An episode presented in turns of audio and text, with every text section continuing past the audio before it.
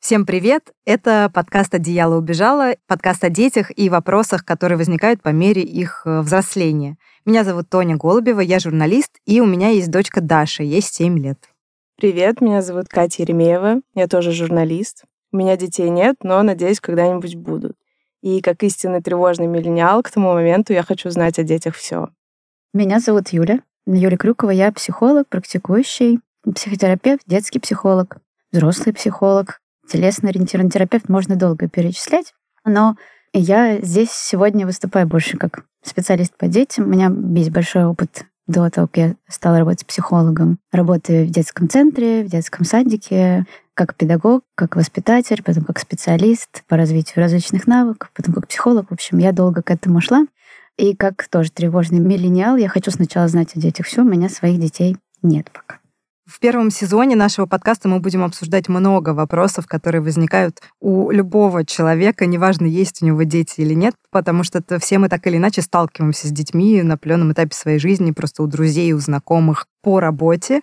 И все это вызывает массу вопросов, все неоднозначно, никто не дает учебника, букваря, как пользоваться ребенком. ребенком. Кажется, что его очень просто поломать. И этому будет посвящен наш первый сезон. Мы будем рассуждать и выяснять все о том, как сделать жизнь ребенка и всех, кто находится рядом с ним, не только родителей, проще, лучше, приятнее, безопаснее.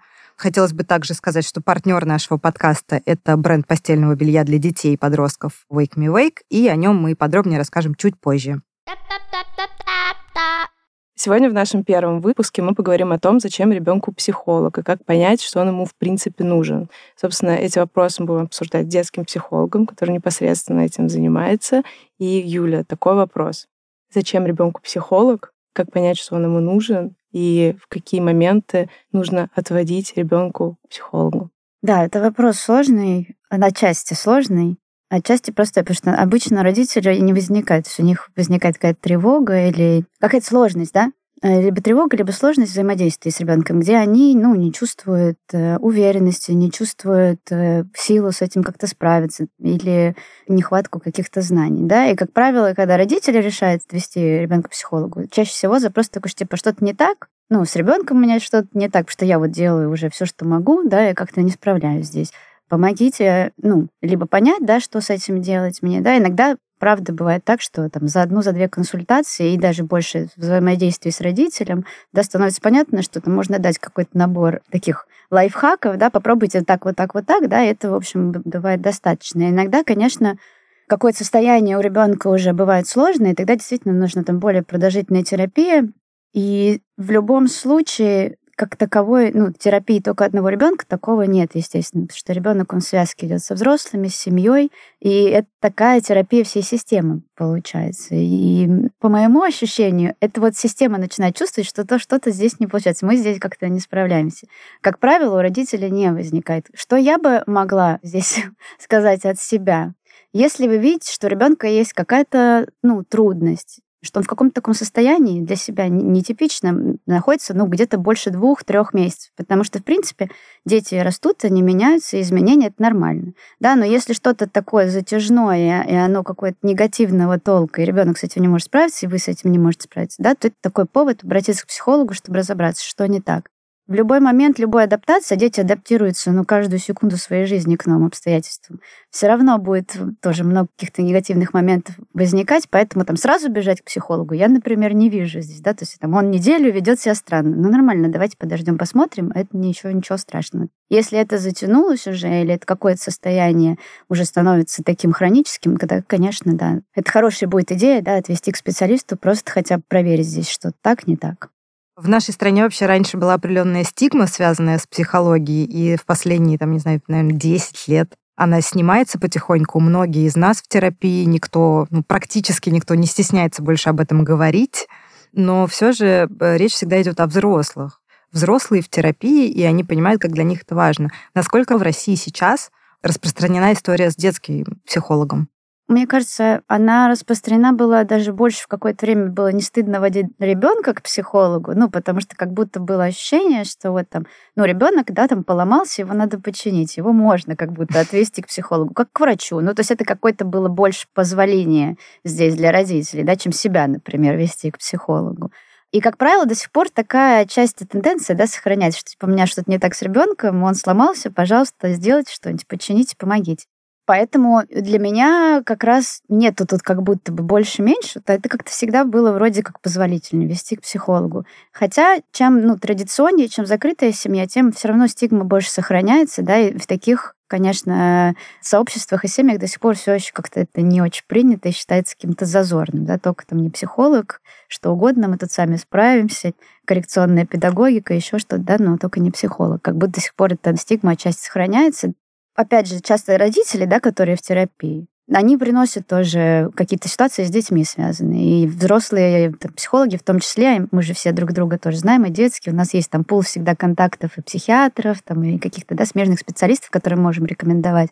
И в терапии, когда я, например, работаю со взрослым, да, он приносит ребенка, я могу предложить, что вот эту ситуацию можно с детским психологом. То есть мы не можем здесь, я не могу работать с вами, и с ребенком и работать только с вами, да, но есть детский специалист, который может поработать именно с этой ситуацией с ребенком. И поэтому эти смежные истории сейчас все больше приобретают популярность. Не знаю, там у нас один терапевт семейный, второй мой, третий мужа, еще четвертый для ребенка. Такое, правда, начинает появляться, и это очень классно. Детский и взрослый психолог — это совсем разные истории. Да. Почему? Ну, зависит от возраста. Если мы берем там, до подросткового возраста, там нужен определенный набор знаний, навыков о возрастной психологии, о переходах, о умении работать такими более альтернативными методами. Потому что со взрослыми мы преимущественно работаем с помощью беседы, но с детьми это не получится. Дети не могут зачастую вербализировать, они не понимают, что с ними происходит, поэтому это в большой степени игра, игровые какие-то методики, да, выглядит это все примерно как мы с ребенком как будто бы все время играем. Вот он приходит, для него это он все время играет, да. Но в процессе этого, в том, как он играет, да, психолог, имея специфические навыки, интерпретации этих игр, символов каких-то, он помогает ребенку разобраться с тем, что с ним происходит, что у него внутри, помогает родителю понять, что же у ребенка внутри, это как-то скорректировать. Поэтому тут разный вот этот методический набор. Хотя и со взрослыми я, на самом деле, много использую детских методов. Мы с ними иногда и в песочнице играем, и там, арт-терапевтические какие-то использую вещи. Просто с детьми, например, только это. Да? То есть с ними практически беседы как таковой нет. Хотя бывает, ну, иногда дети сами инициируют какую-то беседу, но это скорее естественный процесс. Чаще всего они в это не очень умеют. Поэтому тут другой специфический навык нужен для того, чтобы работать с детьми. Если говорить про специфику, да, работы с детьми, с какого возраста можно детей водить к психотерапевту, к психологу? Mm-hmm. Ну, мы так условно считаем, что где-то с трех лет он может, ну, уже один в кабинете с психологом. Ну, тут еще такая сепарационная история, да, что где-то после трех лет уже ребенок может отделиться от родителей, один куда-то пойти, остаться в саду там, или еще что-то сделать, да, с другим взрослым. Ну, до трех лет тоже бывают случаи, и чаще всего это просто с родителем, да, это такая двойная форма, когда и ребенок, и родитель. Потому что дети просто не остаются чаще всего с незнакомыми людьми еще до этого возраста, поэтому это такая двойная история. Ну и плюс до трех лет больше связь с мамой, там все равно больше работа со взрослыми и с этой связью коммуникации, нежели с самим ребенком. Да? После трех лет уже можно как-то постепенно отдельно с ребенком, отдельно с родителями, и это уже сепарируется, то есть четыре-пять встреч примерно там, с ребенком, и одна мы все время делаем отдельную родительскую встречу, где мы только с родителями обсуждаем, что происходит здесь, в кабинете, что они могут сделать с этим домом, что у них в этом контексте происходит дома. То есть как-то вот так. Это вот как раз тоже интересный вопрос. Говорите, что сначала у вас бывают сессии с ребенком, да, а потом сессии с родителями. То есть, по сути, вы можете родителям, да, рассказывать, что происходит на сессиях с ребенком. Нет. Вот, это вопрос. Как раз на взрослых же, по идее, насколько я знаю, психотерапевты никому не рассказывают, что происходит на сессиях. А как взрослому родителю узнать, что происходит на сессиях, что беспокоит ребенка, может ли психотерапевт рассказать об этом? Да, есть свои специфические границы в работе с детьми, потому что основной заказчик — это родители, коммуникация с ним, она очень важна, потому что именно родитель очень большую роль играет в этих изменениях. Чем младше ребенок, тем сильнее. чем старше, то, собственно, там особо не, не меняется. И есть ребенок, да, у которого тоже могут быть свои какие-то вопросы и свои какие-то, ну, сложности, которые бы он хотел решить. И мы оговариваем всегда на первой встрече, когда есть родители и ребенок, что э, то, что здесь будет происходить в кабинете, особенно это важно, да, там, чем старше ребенок, оно никуда не выходит без твоего ведома. То есть перед каждой родительской встречей я уделяю минут пятнадцать э, на нашу встречу с ребенком, чтобы обсудить с ним, что я буду говорить родителям, согласен ли он с этим, могу ли я это говорить. Это не касается вопросов безопасности ребенка, да, то есть здесь это такая догма, что даже если ребенок говорит, я там не хочу, чтобы вы про это говорили, моя святая обязанность все равно об этом сообщить, и мы говорим про то, что извини, но я должна про это сказать, да, потому что здесь это уже про угроза. Что, например? Ну, про суицидальные, например, какие-то mm-hmm. мысли, да, или какие-то насилие в отношении ребенка, или когда ребенок проявляет насилие. Этический кодекс, да, он здесь как бы немножко прекращает свое существование, потому что здесь есть угроза безопасности. И ребенок, да, там с этим либо соглашается, либо не соглашается. Мы обсуждаем, что он готов из этого вынести, что он не готов. То есть то, что мы делаем в процессе сессии, я родителям никогда не рассказываю. Я не говорю, вы знаете, мы играли вот, вот в это, там были вот такие фигурки, они значат вот это, там, а вот это значит это, да. То есть я скорее говорю в общем, что мы здесь работаем, например, вот с такой темой. Всплыла вот такая вот история, да, я вот заметила, что вот так вот происходит, а вы что про это думаете, да. И здесь в этом смысле, ну, вот такие вот границы мы проводим, в том числе и родителю. Я, мы с ним договариваемся, да, что, например, если он не хочет, чтобы о каких-то его тревогах я говорила ребенку, окей, да, там мы про это не говорим, да, что тоже такая конфиденциальность родительская, она сохраняется, потому что иногда, правда, и родители не хотят, чтобы ребенок где-то там сильно много знал про то, как у них это в душе, чтобы тоже лишних каких-то ожиданий на него не навешивать или что-то такое. Вообще же работа с психологом — это не только работа на сеансе, да, но это такой процесс, который, в принципе, длится всю жизнь. Получается, как будто бы, что в случае с ребенком за пределами сеанса это работа родителя исключительно. Ну, особенно маленького ребенка, будем говорить, там, не знаю, до лет тринадцати, да, наверное, четырнадцати. Ну да, да. Большая часть квалификации, когда ты получаешь, да, именно детского психолога, она посвящена работе именно с группой, с семьей, как с группой, да, потому что по большому счету ты отчасти такой всей семьи терапевт. И по большому счету, правда, в терапию приходит вся семья. Я своих клиентов знаю и мам, и пап, и бабушек. Там. Ну вот все, кто с ребенком коммуницирует, я вот всю эту схему знаю, потому что для того, чтобы мне понять, где там какой элемент, ну, не там, да, может, не на месте или как-то не так реагирует на него ребенок, да, мне надо понимать, как в общем система устроена, чтобы здесь понять тоже какие-то особенности того, почему ребенок делает то или иное действие или ведет себя каким-то образом. Поэтому в этом тоже есть сложность. Детский психолог, на самом деле, большое количество квалификаций в таком смысле получает, да, то есть и различных этих альтернативных методов, и этого понимания семейной системы, и работы с этой семейной системой, да. Понятно, что мы там не делаем семейную терапию, да, то есть если мы видим какую-то семейную проблему, мы там рекомендуем какого-то семейного терапевта, да, то есть наша все-таки квалификация, она ограничивается ребенком, мы можем здесь просто, наша задача использовать семейную систему как карту, как ориентир, да, но мы терапией здесь не занимаемся, здесь отдельные всегда тоже границы стоят. Но, да, есть такая особенность, что важно понимать, как она работает, чтобы тому же родителю сказать, давайте попробуем вот так вот поделать, потому что понимаешь, что вот так вот делают, и что-то там не так происходит.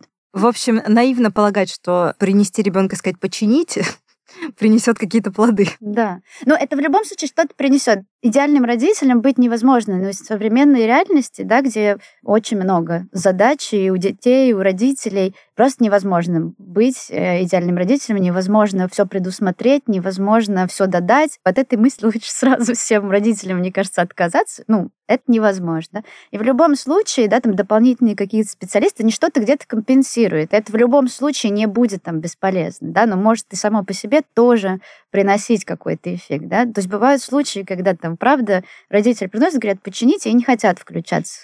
Ну, бывает. Но, тем не менее, все равно какой-то эффект от этого есть. Они потом говорят, ой, знаете, как здорово стало, спасибо вам большое. Хотя, вроде бы, да, вот этой всей сложной работы не произошло. Все равно что-то ребенок здесь для себя получил, это как-то вот они заметили, стало лучше.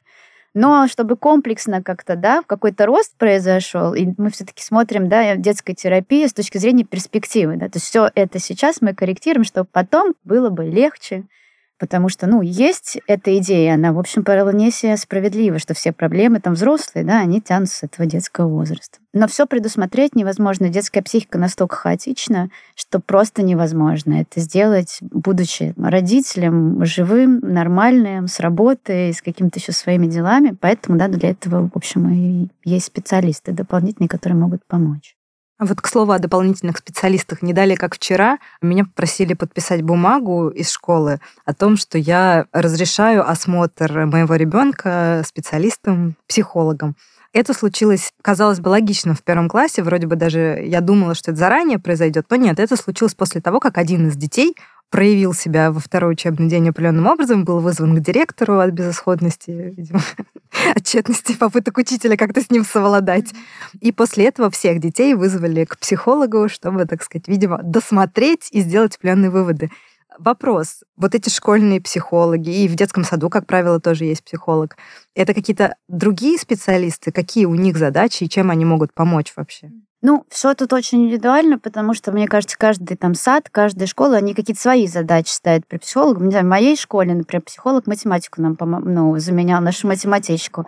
Вот. И она кричала на нас на уроках, говорила, что она ненавидит детей, и вообще зачем она стала психологом.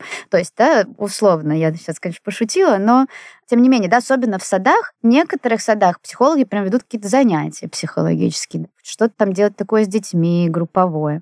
Где-то они чисто выступают как такие консультанты, да, там, не знаю, к которому воспитатель может прийти и спросить: слушай, у меня там проблемы с таким ребенком, не можешь ли ты понаблюдать, что там не так, да, как-то мне помочь, подсказать. И часто психолог, опять же, для родителей такая помощь, да, что если родитель, ну, не знает, к кому пойти, он может пойти к психологу там в школе или в детском саду. То есть среди школьных психологов это вообще как бы норма, и считается, что школьный психолог, он в том числе для того, чтобы родители детей могли к нему обратиться за помощью. Плюс они делают по запросу школы там различные тестирования, диагностики, есть отработанные различные методы, тесты различные, да, которые помогают там понять, как работает ребенок, все ли у него в норме с мышлением, с памятью, там, и с какими-то другими аспектами личностными, да, которые тоже такой помогают, ну, как-то вот это вот выровнять. Перед школой часто, на самом деле, делают такие тесты, да, отправляют обычно после сада, ну, опять же, не все сады, все зависит сейчас и очень индивидуально, да, там, например, на тестирование к нейропсихологу, который как раз перед школой проверяет, насколько ребенок чисто по мозговой деятельности готов идти в школу, насколько он сформирован, все ли у него процессы в норме, да, потому что раньше это было как-то за гранью, а сейчас не редкость, когда там ребенку могут сказать, что типа, давайте еще годик посидим в саду, не торопитесь, сейчас вы дозреете, потом вам будет легче учиться, да, чем биться с ребенком, например, в первом классе, который еще не готов, ему очень сложно. Иногда, правда, лучше подождать год, когда он, правда, дозреет, и будет гораздо легче. То есть школьный психолог — это такая не исключительно школьная история. Я как родитель, если, допустим, у меня нету финансовой возможности пойти к психологу платно, могу обратиться к школьному психологу, задать вопросы, и теоретически он может да, каким-то по идее, образом помочь. Да. Партнер этого подкаста — новый бренд постельного белья Wake Me Wake. Яркие комплекты предназначены для детей школьного возраста, которые стремятся самовыражаться в творчестве и в жизни. И для их родителей, ставящих комфорт ребенка во главу угла, потому что это изделия из стопроцентного хлопка в виде перкаля, и они гипоаллергенные, экологичные и позволяют коже дышать, а также помогают сделать сон ребенка спокойным и безмятежным. Мы сейчас говорили в основном о детях, у которых есть какие-то проблемы, да, сложности. Я хочу немножечко вернуться вот к тому моменту, когда мы говорили про идеальных родителей, да, там, что невозможно быть. Но ведь есть родители, которые хотят, стремятся быть идеальными. И вот они, допустим, знают, да, что все проблемы из детства, и они хотят как можно сильнее сгладить вообще все, что происходит, и готовы взять психотерапевта или психолога профилактически, например. Как вы считаете, это вообще правильная история? Она вообще эффективна? И можно ли сделать такую психологическую профилактику? Да? Например, если взять там, с детства, из какого возраста, если брать, то как это вообще может повлиять на будущее? И вообще сделает ли это жизнь ребенка проще тогда? Mm-hmm. Это, правда, очень интересный вопрос и очень важный. Ну, то есть, если мы берем в норме, что профилактика психического здоровья, она, в общем, ничем не отличается, ну, в каком-то идеальном мире от профилактики, ну, физического здоровья, да, то есть мы там ходим, опять же, в норме, да, мы предполагаем, что каждый человек раз в год делает медицинский чекап, заботится о своем здоровье, да, по необходимости лечит зубы, какие-то еще вещи делает, да, и это норма. точки зрения психологического здоровья, это, в общем, работает точно так же, да, то есть даже если у меня ничего не болит, было бы здорово какой-то делать такой чекап. Что касается э, детей, как я сказала, да, психика ребенка, она отличается от психики взрослого, она формируется. Ее основное свойство в том, что она хаотична, то есть то, что как там у ребенка да, замыкается где, да, там действительно все непредсказуемо.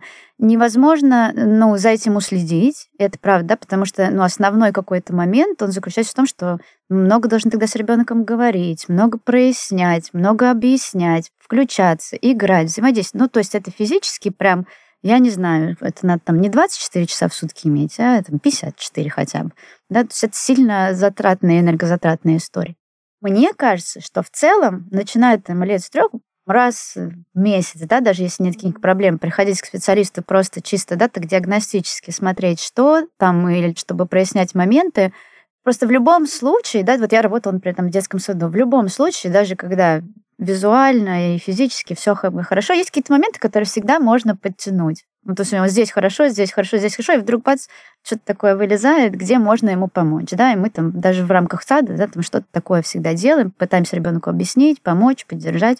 А в рамках психолога, да, это тоже такой, как бы, еще один поддерживающий взрослый, да, то есть, с одной стороны, дубль мама или там дубль член семьи, который какую-то поддерживающую дает историю. С другой стороны, это такой специалист, который может что-то увидеть, пока вы это еще не увидели, или вы об этом не знаете, да, у него уже есть знания о том, что там, ну, это вот что-то странненькое, там, а это вот там, да, может быть, не норма, понаблюдать.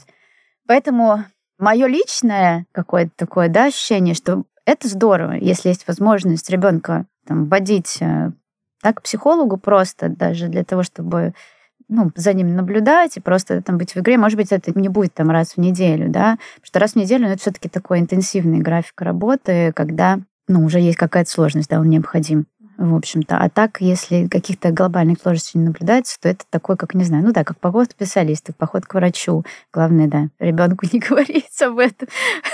Вот, потому что это часто бывает, когда проведут ребенка к психологу, родители не знают, например, как объяснить. Говорят, ну, мы пойдем к тете, она там, ну, доктор или врач, и все, и ребенок уже приходит и уже готов, что ты ему там куда-то будешь залезать, что-то смотреть. Да? Ну, то есть это отдельный такой момент, как ребенка к этому подготовить. Как раз, да, вопрос, потому что взрослому-то ему понятно, у него есть четкая мотивация, зачем он идет туда, он знает, кто это. А как ребенку объяснить, что ты идешь к психологу, и ты ему будешь что-то рассказывать личное?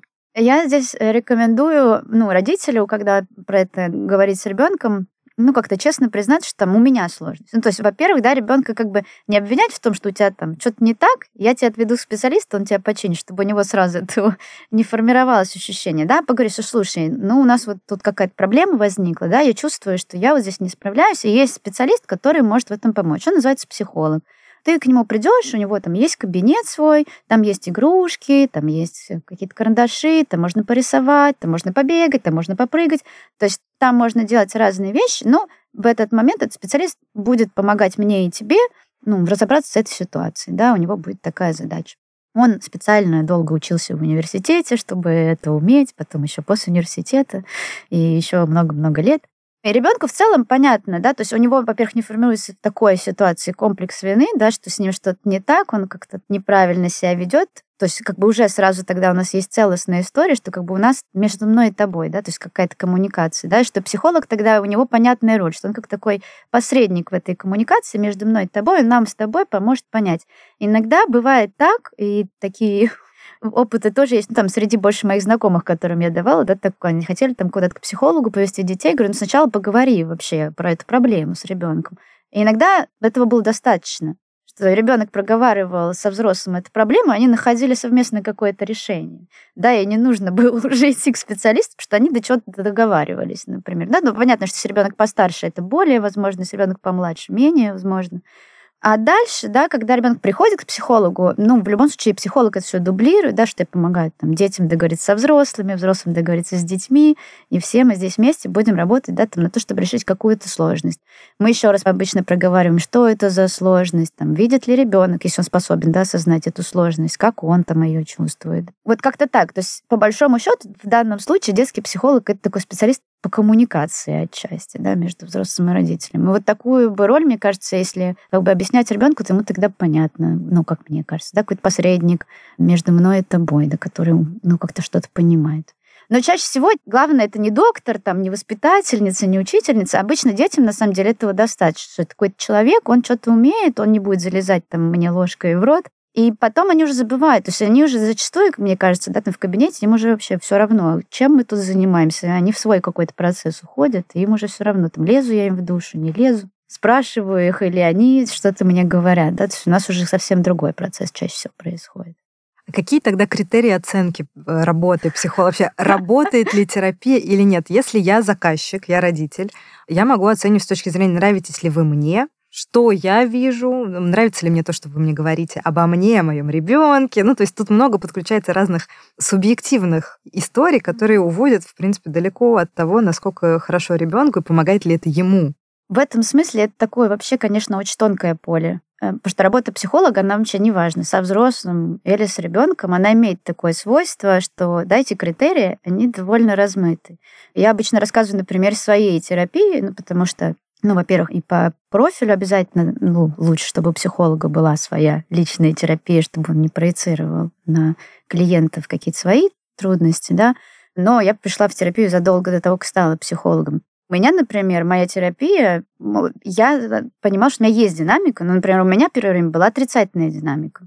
Ну, то есть мне становилось хуже, прям объективно, мне, как будто бы все, что там как-то еще все это время, ну, было в норме, как-то держалось на каких-то еще подстроечках и какой-то такой сложной конструкции, да, оно, видимо, стало как-то разрушаться, да, и возникло что-то, что на самом деле дало такой эффект, что стало хуже, да, и там только с течением еще какого-то более длительного времени, когда этот уже весь ад вылез наружу, да, тогда уже можно было его увидеть и с ним работать. Пока будто пока он не вылез, не было возможности это проработать. И часто, правда, в терапии есть такой эффект, и с детьми, в частности, это просто там, не знаю, в девяноста процентах случаев, что первый такой эффект, и, ну, часто родители мы про это стараемся предупредить, что, типа, возможно, какое-то время будет хуже. Возможно, это проблема, которая, да, у вас есть, когда мы к ней подберемся, станет хуже, потому что она активизируется, актуализируется, и то, что как бы пряталось, станет явным. И здорово, если родитель предупрежден, потому что он тогда, о, вот, это произошло, значит, специалист, да, как будто более компетентный, работает, работает, все правильно. И, как правило, ну, то есть, на примере детей-то лучше видно, потому что у детей чуть-чуть все-таки гибче психика, у них быстрее какая-то происходит динамика. Со взрослыми это гораздо сложнее, защит больше. Иногда бывает, что клиенты там, после двух лет работы говорят, слушай, я вдруг заметил, знаешь, а вот это лучше стало, и вот это лучше стало, и вот здесь, оказывается, стало хорошо. Да, но два года там это может быть вообще такое ощущение, что все ничего не происходит, какой-то ужас вообще и мрак, и все это не работает, терапия бесполезна. Поэтому тут тоже субъективно. То есть отчасти то, что ты говоришь про то, что вот мне вот как-то симпатичен человек, мне нравится, что он мне говорит, мне это понятно, для меня это работает. Но, в общем, почему не критерий? Все-таки отношения, ну, с любым специалистом, это все равно, в первую очередь, человеческие отношения. Здесь важно, чтобы этот человек к тебе подходил. Он когда, да, все равно работает с твоей семьей, с твоим ребенком. Это важно, чтобы тебе с этим тоже было комфортно. У ребенка можно тоже спрашивать. Как правило, это с первой сессии, там, второй, понятно, да, что если ребенок говорит, там, не хочу больше там, идти к психологу, ну, есть вероятность, что это сопротивление, и такое тоже бывает. Но, скорее всего, если у ребенка возникло сопротивление, да, тут что-то, возможно, тоже сделал не так специалист, да. И если оно сохраняется в течение там, двух-трех встреч, все-таки есть смысл посмотреть, ну, подходит ли этот специалист ребенку, рассмотреть эту возможность, поискать другого и посмотреть, а будет ли там то же самое или что-то изменится.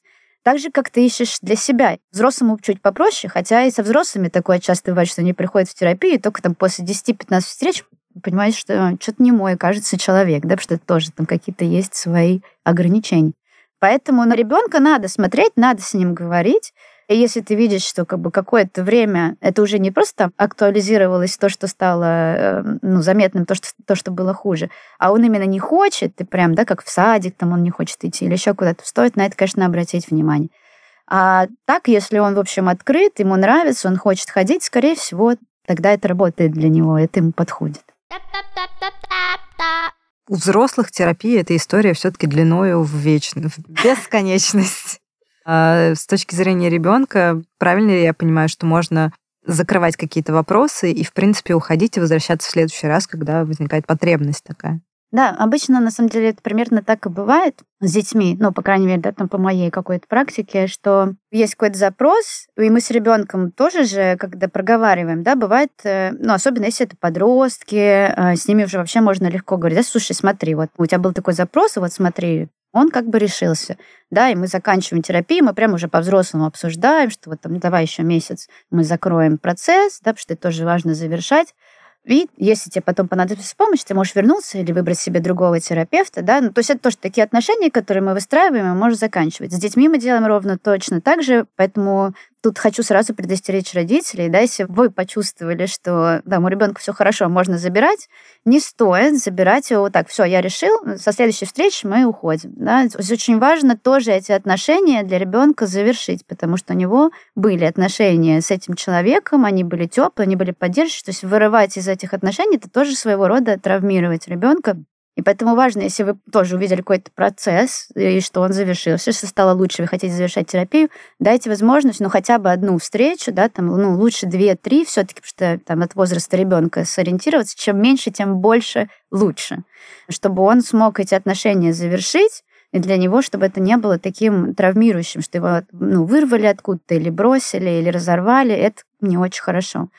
И тогда, да, отношения завершаются, проблема решается, и тут мы всегда оставляем зазор. Либо вы можете вернуться, если что-то, да, либо вы можете другого специалиста поискать в следующий раз. То есть такое часто бывает, что там детей приводят ко мне, они до этого были у кого-то другого специалиста, и мы тогда используем этот опыт в терапии, мы его вносим, что там было в той терапии, да, и с чем мы работаем сейчас.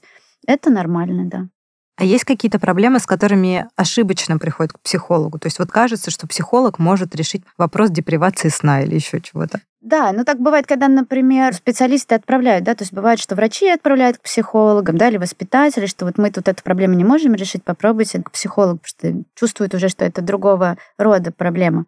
Ну, психологи точно так же, обычно, если к ним приводят и говорят, вот у него нарушен сон, мы всегда спрашиваем, а что там анализы, а что медикаменты, может быть, там чего-то не хватает. То есть мы тоже всегда отправляем к другим специалистам, дабы проверить, да, то есть если, опять же, там у родителя подозрение на там, подростка, на какое-то нарушение, да, мы тоже всегда там давайте диагностику клиническую, давайте мы исключим это, это, это, это, потому что в чистую работать с какими-то телесными симптомами мы не можем. Это, ну, было просто неправильно, потому что, да, там даже в слове психосоматика, которая для этого использует, да, там есть психо, это душа, и сома, тело. Мы должны рассмотреть и сому, и психо. Поэтому здесь обычно всегда работает комплекс. Чаще всего психолог не работает, ну, есть там, да, ну, вот я телесно-ориентированный терапевт, и я по квалификации могу с этими телесными симптомами работать, но, опять же, даже я не берусь только, например, одна здесь работать, потому что работа психологическая с телесным симптомом, она как бы не включает еще физиологическую составляющую, которая тоже может быть, а она может быть не менее важна. И тогда мы можем иметь такую ситуацию, что мы как бы психологически что-то проработали, оно внешне как-то изменилось, или там симптом ушел, но потом через полгода у нас какой-то другой симптом вылез.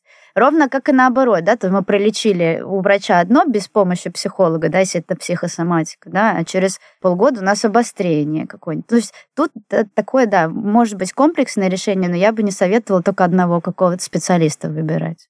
А можете поподробнее, Юля, рассказать про телесную терапию и арт-терапию? Потому что это два вида терапии, которые я наиболее часто слышу в контексте детей, да? Правильно я понимаю, что это инструменты, которые чаще всего используются с ними?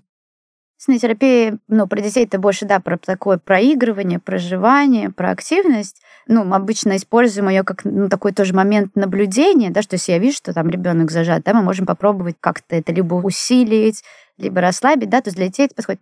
Для взрослых это, ну, часто выглядит как, ну, это разные есть у этого формы, да, ну, там одна из форм, например, телесотерапия, она даже отчасти напоминает там массаж, да, то есть лежит человек, и терапевт физически контактирует, например, с ним. То есть он видит, что где-то какая-то есть, например, зона, да, где он какое-то чувствует напряжение, он может прям физически контактировать, и из этого контакта физического рождается что-то, нечто выходит изнутри. Но это выглядит иногда как, правда, там какие-то сеансы экзорцизма, но, тем не менее, довольно такой эффективный и классный работающий метод. Тут очень большой тоже, ну, такой разброс в силу того, что психология, психотерапия, правда, ну, очень-очень много специалистов, и у всех какой-то свой такой набор, как они называют это телесно-ориентированная терапия, а под этим может быть много разного, да. То есть для меня, например, сейчас все равно в контексте работы я использую телесно-ориентированную терапию больше как на такой наблюдатель и иногда, да, в какую-то активность. То есть я, например, мало использую вот этого контактного, хотя этим я тоже владею. Что касается арт-терапии, это вообще прекрасный метод для всех. Я его рекомендую тем, кто даже не хочет, например, куда-то идти, с кем-то беседовать. То есть есть прекрасные разные арт-терапевтические группы. Это выглядит условно женские, мужские групповые круги, да, где люди собираются, что-то рисуют, они обсуждают. Это, правда, очень терапевтично. Просто арт-терапия — это такой классный метод, который обходит классические вот эти интервенции в лоб, когда мы что-то там говорим, или он обходит все эти защиты, что мы там что-то пытаемся разобраться в себе. Мы просто как будто, да, там что-то рисуем или создаем. Но арт-терапия — это не только рисование, да, это и коллаж, и лепка, и глина, это все там разные формы творчества, это все про арт-терапию. И в зависимости от того, какой материал мы используем, как мы его используем, мы совершенно разные темы можем там проработать. И она такая, ну, на мой взгляд, часто даже более где-то точечная, да, потому что там есть прям действительно там техники на разные проблемы в жизни. Вот там есть у меня неуверенность в себе, вот есть набор техник, которые я могу попробовать сделать и что-то там для себя увидеть. И арт-терапевты, они прям в этом смысле, ну, такие очень полезные специалисты, они вот отчасти как есть такое направление когнитивно-поведенческое, да, когда там ты приходишь за вопросы, за сессию, что-то там решаешь, какой-то разрабатываешь паттерн, как ты будешь с этим справляться, и уходишь. Мне кажется, что арт-терапия отчасти про это, но она еще очень хорошо работает как раз с бессознательными процессами, потому что то, что мы в творчестве выражаем, мы часто до этого никак по-другому не можем достучаться. Ну, то есть терапия — это условно год терапии, мы до этого дошли, да, а с помощью арт-терапии можем быстрее это увидеть. Давайте в финале дадим небольшую памятку, чек-лист, как выбрать психолога, на что ориентироваться. Угу. Думаю, самый хороший, конечно, вариант, если у вас есть свой психолог, да, и вы ему доверяете, и у него, как я сказала, да, у каждого психолога есть пул этих специалистов, знакомых, которым он сам доверяет, которых он может порекомендовать. Это будет, конечно, очень классно. Если вы выбираете онлайн, да, можно доверить каким-то центрам, что центры, как правило, да, они сами делают проверку квалификации, у них на сайте все можно посмотреть, то есть они берут на себя вот эту сложную функцию анализа, насколько специалист хорош, и уже выдают вам как бы тех специалистов, которые ими аккредитованы.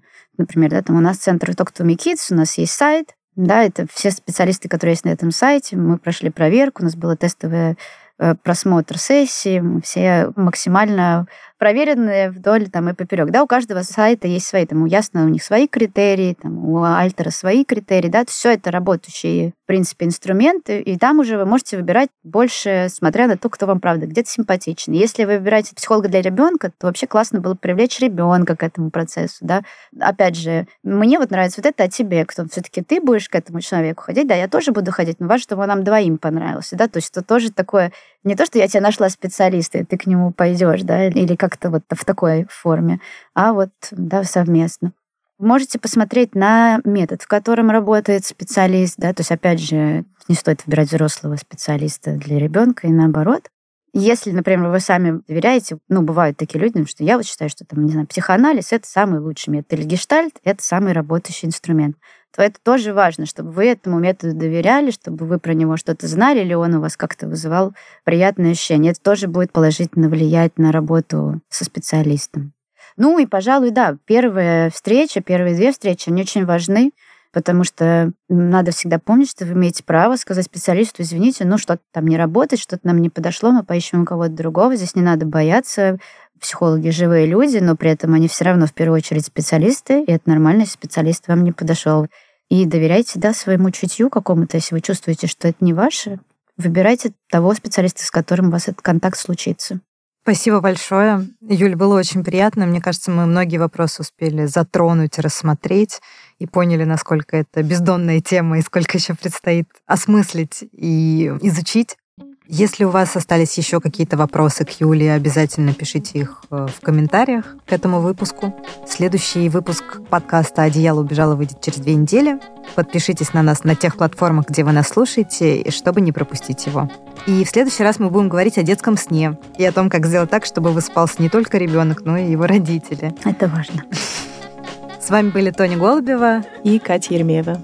Юля, спасибо большое. Спасибо вам, что позвали, было очень интересно. Спасибо. Спасибо.